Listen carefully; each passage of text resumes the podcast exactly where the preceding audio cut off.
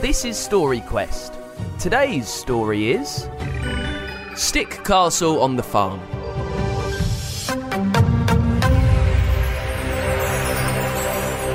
Are you a fairy? breathed the little girl, staring at the shimmering creature in front of her. No! I'm a blooming squirrel! The creature shrieked angrily. Of course I'm a blooming fairy, now get me out of here! This story is actually not about fairies, well, not mostly. It's about a farm. Rosebud Farm was owned by a very old lady called Old Rosie. Rosie had farmed on the land for over 60 years, as her mother had before and her mother had before. It was quite unusual, as it was the only farm for miles. The soil around Rosie's farmhouse was rich and her crops always flourished. Whereas the farms that neighboured her land was dry and barren and soon was turned into houses and roads and other boring things like that. When people asked her how she could be so lucky, the old lady shrugged her shoulders and said she must have a fairy godmother, and then she'd laugh at herself. After all, fairies didn't exist. Or maybe they did. We'll see about that in a bit. Now, Rosie's great granddaughter, Ama, sometimes came to stay at the farm with her mum and dad, especially in the summer months. And the year our story started, Ama was old enough to stay on her own. She was super excited about that. The farm was a brilliant place to stay, with horses to ride and chickens to feed, and her own cosy bedroom with a patchwork quilt cover. The only slightly strange thing was that at night, when all was dark outside and the animals had been put to bed, weird noises could sometimes be heard. Sometimes it was like a song on the wind, sometimes a cackle of laughter and general creaks and squeaks, although they might have just been the old farmhouse. It was hundreds of years old, and the older the houses are, the more creaky they are. Ama didn't mind the strangeness and the noises. It wasn't scary. The shushes and sighs were almost as comforting as she slept in the blackness of night, the warm summer air blowing through the window.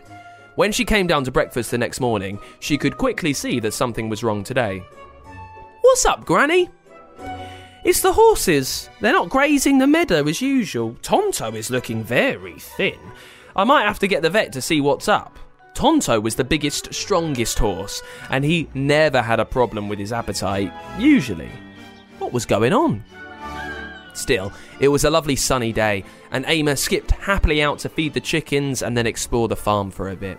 There was always something new. This time it was a litter of farm kittens in the barn. Rosie said they mustn't come into the house, but she made sure they were all right and gave them some food, and Ama had a brilliant time playing with them. She loved kittens. The next night, as she was lying in bed, the weather was windier, and on the wind, in that strange way, was that a cry she could hear? It sounded a little like a sad wail, but then it stopped, and Ama, worn out from her day, sank into a deep sleep. Next morning, another worried look was on Gran's face. What's up, Granny? Now it's the potatoes! They should be ready to pick, but they've hardly taken at all. The whole lot looks like it might have failed. This was a worry for Granny, as she sold potatoes at the market to make money. Where's my fairy godmother when I need her? she said in a sad voice, and then laughed at herself. Never mind, never mind. Let's go and milk the cows. Milking cows was tricky because Granny insisted on doing it the old fashioned way, and Ama laughed so much as she had a try and basically every time got covered in milk. I mean, have you tried milking a cow? Mm, not easy. But even as she laughed, she could see Granny with that look on her face again. It's just not the same amount of milk as usual. I can't think what's going on. Ama was worried for Granny. She had said perhaps she was getting too old, Perhaps it was all too much for her these days. Maybe she'd even be better off just selling the farm altogether. Ama urged her not to do that. She couldn't imagine life without the beautiful farm. She said to Granny it was probably just a bit of bad luck, although she went to be a little more subdued. Once more in the night, amongst the creaks and the squeaks, she heard the strange wail on the wind. It was coming from the thicket of woodland at the end of the main field. Granny never went in the woodlands. She said it was good to let some things just be, especially when it came to nature. But something was not right. She got out of bed and put on her shoes, determined to find out what was going on. And yes, you know as well as I do that getting out of bed and going outside without anyone knowing is not a good thing to do. It was windy, but warm, and she tiptoed through the woods. A strange light was glowing in the trees, and she could hear the wailing getting louder. Pushing through the bracken and bushes, she was astonished to find herself face to face with. What was that? A castle made of sticks! It was not an enormous castle, more the size of a small cottage, constructed beautifully from twigs and branches of all sizes. Wildflowers grew from the openings, and a fine turret covered in peonies rose from the roof. A small drawbridge was placed at the front. It was from within this castle that the moans could be heard. Shaking with curiosity and a decent amount of being totally terrified, she tiptoed up the drawbridge and gently knocked. It sprang open with a thunk, and Ama was able to slowly creep inside.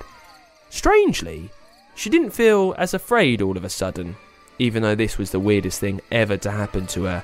Although this changed when she came face to face with a fairy. Was that a fairy? Shimmering, glittering, not quite human.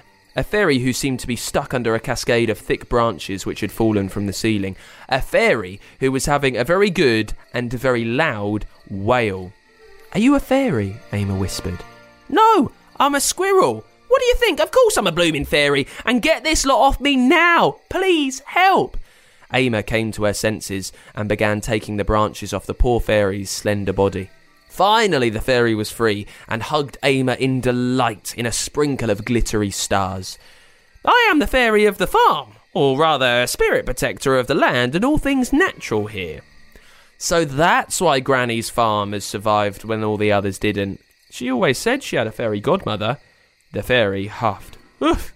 I'm too young to be anyone's mother, but yes, I put the charms on the land to help things thrive. Well, until I got stuck under those silly branches. I'll have to get a bloomin' fairy roofer in to fix that. Ama had no ideas fairy said bloomin' so much. It was funny. And then she realised something. So that's why the horses went off the grass, and the crop failed, and the milk. The fairy nodded in a sad way. I'm so sorry about that. I couldn't even wave a wand stuck under all that lot. Things will get better soon now that I'm free, but I must ask you not to breathe a word of any of this. It might affect the charm. Don't worry, smiled Ama. Grance's nature is best left alone at times. I'll leave you and your castle in peace.